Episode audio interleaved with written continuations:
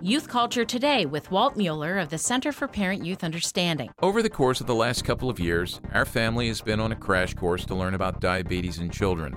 Reason for this is that one of our grandchildren was diagnosed with type 1 diabetes at the age of six. In children, type 1 diabetes is believed to be caused by an autoimmune reaction. Unlike type 1 diabetes, type 2 diabetes typically comes on later in life, and being overweight and inactive are two of the most common causes. In other words, type 2 diabetes can often be prevented. I recently saw a research study which indicates that in the coming decades, a growing number of today's children and teens will develop type 2 diabetes due to poor nutrition and a lack of physical activity in childhood. We know that kids are eating poorly and are not as active as children in the past. Parents, you are the front line of prevention, and as Christian parents, we are called to steward our children's bodies, protecting them from harm and providing for their well being.